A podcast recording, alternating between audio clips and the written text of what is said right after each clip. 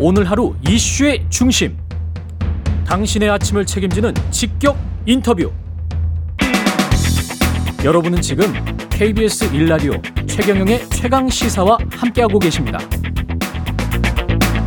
네, 정의당이 노회찬 정신을 강조하며 혁신 재창당을 거듭 강조하고 있습니다. 관련해서 이정미 정의당 대표와 이야기 나눠보겠습니다. 안녕하세요. 대표. 네, 안녕하세요. 예. 단식을 21일 만에 중단하셨으면 지금 건강은 괜찮으십니까? 네, 지금 잘 회복하고 있습니다. 예, 네. 상당히 좀 어, 헬쑥한 그런 예 상황이신 것 같습니다. 예, 힘이 좀 없어 보이시는데 예 그렇고요. 지금 당장 정치 현안들이 너무 많아서 정의당은 재창당 과정 중에 있는 겁니까? 네, 저희가 6월달 예. 전국위원회를 통해서 음. 어, 새로운 당으로 거듭나기 위한 혁신재창당을 추진하자 예. 이렇게 결정을 했고요. 예. 어, 지금 이 사업을 추진해 나갈 수 있는 사업단을 지금 구성을 하고 두 예. 차례 워크숍을 거쳤습니다. 음. 사실 지금 뭐 제3신당이 우후죽순으로 거론이 되고 있는데 그렇죠. 어, 정의당의 새로운 당을 추진하는 과정은 전공법으로 가려고 합니다. 총선을 앞두고 음. 뭐 세력들이 이합집산하는 그러한 방식이라기보다는 예.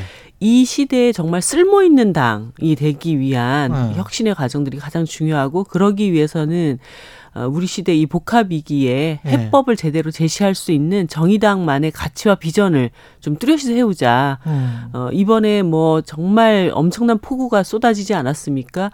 어, 대한민국에 불어닥친 여러 위기들 중에 특히나 이 기후 위기가 우리 코앞으로 다가오고 있고 이거는 뭐 전체 어, 공동체 공멸을 또 가져다 줄 수 있는 위기인 만큼 생태 사회로 전환할 수 있는 비전을 좀 뚜렷이 제시하고 또 우리 발밑은 일하는 사람들 노동자들에게 분명히 뿌리 내리는 이런 당으로 나가기 위한 어, 혁신을 기반으로 그 가치에 동의하는 분들이라면 누구든지 함께 하겠다는 그런 어, 전망을 저희들이 내세우고 있습니다. 전공법을 말씀을 하시면서 또 가치에 동의하는 분이면 누구든지 함께 하겠다. 근데 네. 이제 류호정 장혜영 의원 같은 경우는 뭐 금태섭 신당, 양양자 신당 이른바 네. 이쪽과의 연대의 가능성을 좀 열어둔 것 같은데 그 정치의 세계에서는 예. 어, 통합과 연대라고 하는 두 가지의 기준이 있는 것 같습니다. 예. 그러니까 당을 함께 한다라는 것은 하나의 당으로 통합을 하는 것이고요. 예. 어, 또뭐 어, 여러 정치 세력들이 다양한 방면에서의 연대 연합이라는 것이 또 있을 수 있는 것 아니겠습니까? 음. 그런 점에서 어, 저희들이 추구하고 있는 어, 녹색과 노동의 가치에 부합되는 세력과는 당을 함께하겠다라는 통합의 의미를 갖는 연대 것이고요. 의미이고, 예, 예. 연대는 이제 그 위에 다양한 어떤 그 당면한 정치적 실천 과정에서 예. 뜻을 함께할 수 있을 때는 뭐 연, 연대 정치, 연합의 정치들은 또 일상적으로 하는 것이 어, 당의 역할이니까요. 예. 뭐 그런 차원으로 보시면 될 것 같습니다. 어디까지 그 수준이 같이 당을 하는 건지 아니면 그냥 저희들 저희들은 현재로서는 예.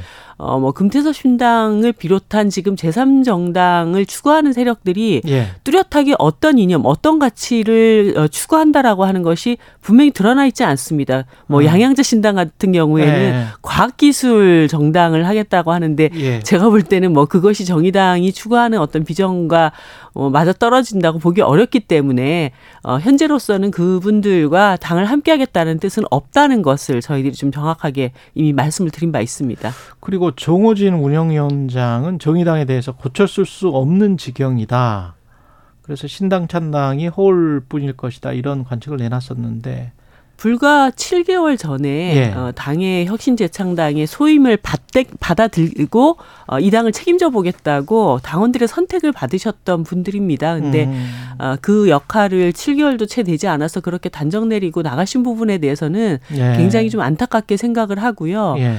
어, 지금 정의당은 이미 6월 달에 다 같이 결의했던 혁신재창당의 방향으로 내적인 통일을 이루고 또 힘차게 앞으로 나갈 준비들을 하고 있습니다.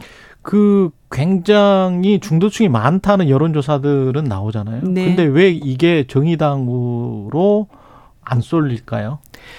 어, 사실 예. 어, 여론조사 결과를 보면은 음. 어, 중도 신당이 필요하다. 라는 의견들은 상당히 나오고 있지만 그래서 당신들이 총선에 그 당을 찍겠느냐라고 음. 했을 때는 그 지지 비율이 급격하게 예, 떨어지잖아요. 예. 물론 지금 거대 양당이 서로 남탓하는 정치, 뭐 이번에 코인 거래 관련해서도 어, 민주당은 권영세 의원 윤리에 예. 제소해라. 그리고 어, 국민의힘은 민주당에게 제명해라. 제명해라. 이렇게 서로 예. 이제 자기 당의 어떤 책임을 이야기하기보다는 계속 남의 당이 뭐가 더 잘못했는지 이런 얘기를 하는 음. 정치적 공방이 21대 국회 내내 진행이 되었습니다. 그 속에서 어, 정의당이 뭔가 더 합리적인 대안을 내고 국민들의 삶의 문제, 먹고 사는 문제에 대한 어, 더그 정치의 의무를 어, 이렇게 분명히 보여드리지 못했던 점들을 저희들이 또 그것 때문에 혁신 재창당의 길을 어, 걷고 있는 것이긴 하지만 그러니까 이러한 양당 구도가 계속 존속할 수밖에 없는 이유가 저는 분명히 있다고 보거든요. 그건 예. 제도가 결국은 어, 시민들이, 아, 이 두 당만으로는 안 음. 되는데, 음. 근데 막상 표를 찍어줘서 내 표가 정확하게 결과값으로 보장이 될 것인가에 대해서는 확신을 할 수 없는 이 제도의 문제들이 분명히 그런 여론조사 결과에 반영돼 있다고 봅니다. 그런 점에서 어, 정의당 입장에서는 한편에서는 우리 예. 스스로가 혁신의 길을 더 뚜렷이 가면서 또 한편에서는 어, 정말 시민들이 두 당 아니면은 다른 데 찍기가 힘들어하는 이러한 어, 억압적인 투표로부터 해방시킬 수 있는 제도 개선이라고 하는 이 선거제 개혁에 더 박차를 가해야 되지 않나 생각하고 있습니다. 선거제 개혁이 필요하다. 근데 이제 정의당 같은 경우에 또 당원이 되것 아까 정호진 이야기했지만 탈당했단 말이죠. 그러면 정의당이 하나여야 뭐 선거제가 개혁되면 정의당을 찍을 텐데 만약에 정의당을 찍고 싶다면 이게 이제 두 개가 되고 뭐 이렇게 될 수 있는 겁니까? 정의당이 지금 두 개가 될 일은 없고요. 네. 그러니까 뭐 이번에 탈당하신 분들이 뭐 당에 뭐 반쪽이 떨어져 나간 게 아니라 아주 일부분이 나가신 거기 때문에 네. 어, 지금의 정의당은 그 정의당으로서의 자기 길을 더잘 예. 모색해 가면서 대, 어, 국민들의 선택을 받을 수 있는 준비를 해나가는 거라고 봅니다. 그 그분들이 어, 정의당과 어떤 가치와 뜻을 함께 할 수 없다라고 나간 것이기 때문에 그건 다른 성격과 다른 질의 정당이 만들어지는 것이라고 보시면 될 것 같습니다. 예. 정치권 이슈로 좀 넘어가 보겠습니다. 대통령 관저 선정 관련해서 관상가 뭐 풍수 전문가, 풍수 지리학자, 예. 역술인의 관저 선정 개입설이 사실 무근으로 드러났다라고 국민의힘에서는 역술인이 아니고 관, 풍수지리학자니까 괜찮다는 식으로 이야기를 하고 민주당에서는 공적 시스템이 붕괴됐다라고 이야기를 하는데 어떻게 보세요, 정의당에서는? 예, 역술인은 안 되고 예. 어, 풍수지리학은 되고 긴 수염은 안 되고 짧은 수염은 네. 되냐 뭐 예. 이런 식의 이제 우스갯소리까지 나오고 있습니다. 예. 예. 근데 처음에 애초에 이 천공설이 제기가 됐을 때 예. 그렇다고 한다면 정부에서 분명하게 얘기를 했어야 됩니다. 아 그 사람은 천공이 아니고 예. 백제권이라는 사람이다. 예, 그렇죠. 이렇게 답을 했어야 되는데 뒤에 얘기를 쏙 빼놨거든요. 음. 왜그 얘기를 끝까지 하지 않았을까?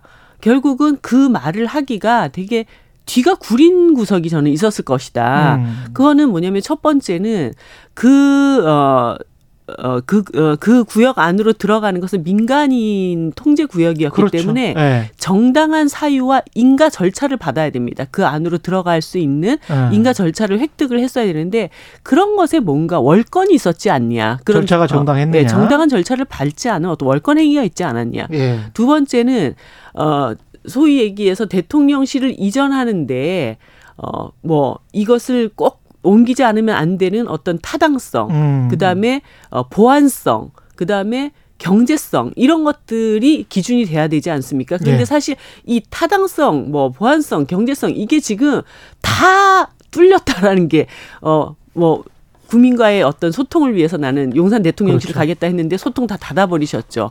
뭐 보안성 다 지금 구멍 다 뚫렸던 거 아닙니까? 청와대 이전에 명분이 있었던 거냐? 예. 예. 그런데 단지 그러면 남아 있는 거는 풍수지리학적 어떤 근거밖에 남지 않게 되는 음. 그래서 소위 얘기해서 공적인 일을 결정해 가는 과정에 그러한 어떤 풍수지리학적인 근거를 가지고 이 문제를 추진했다라는 거를 밝히기가 본인들도 참 민망했지 않았을까. 그래서 그걸 끝까지 얘기를 못 했다가 예. 지금에 와서 이것이 이제 들통이 나니 뭐 그분은 뭐 풍수지리학적인 과학적 근거를 가지고 이렇게 말도 안 되는 변명을 하고 있는 상황이다 이렇게 볼 수가 있죠. 그 윤석열 대통령 장모도 법정 구속됐는데 이 관련해서 대통령이 뭐 사과를 한다든가 이것도 아까 그 대통령실 관저 선정 개입 의혹도 그렇고 뭐 어떤 대국민 뭐 설명 같은 게 있어야 된다고 보세요. 너무 당연하죠. 예. 역대로 친인척 비리, 특히 예. 뭐,